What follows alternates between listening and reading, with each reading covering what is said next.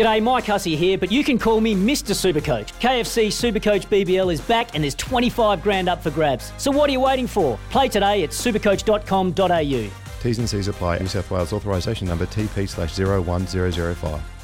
Josh is in Georgetown in Tassie. G'day, Josh. Yeah, good day, mate. How are you? I'm good, thank you. What do you got for me?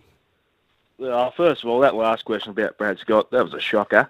But I've got a story about um, what you were talking about before, about someone being undervalued and underappreciated. Yeah, just a, a diamond in the rough that another team might come along and polish. We see a lot of those over the years, uh, Brendan, uh, sorry, Josh, when a, a player can't really get a look in at one club and then goes to another and becomes um, just uh, cemented in their best twenty-two.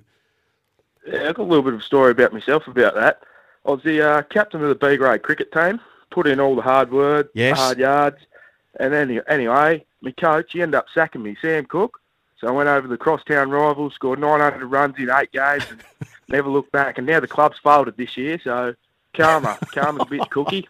Sucked in, mate. Okay. So Josh has been waiting patiently just to give himself one almighty pump-up. So not only has Josh just been the...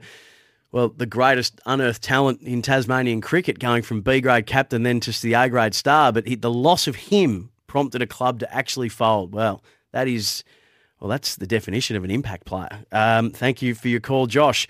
Want to witness the world's biggest football game? Head to i can win dot com dot a u, predict Australia's score with a crystal ball, and it could be you and a friend at the FIFA World Cup Qatar twenty twenty-two semi-finals, all thanks to McDonald's. Maccas, together and loving it. T and C's apply.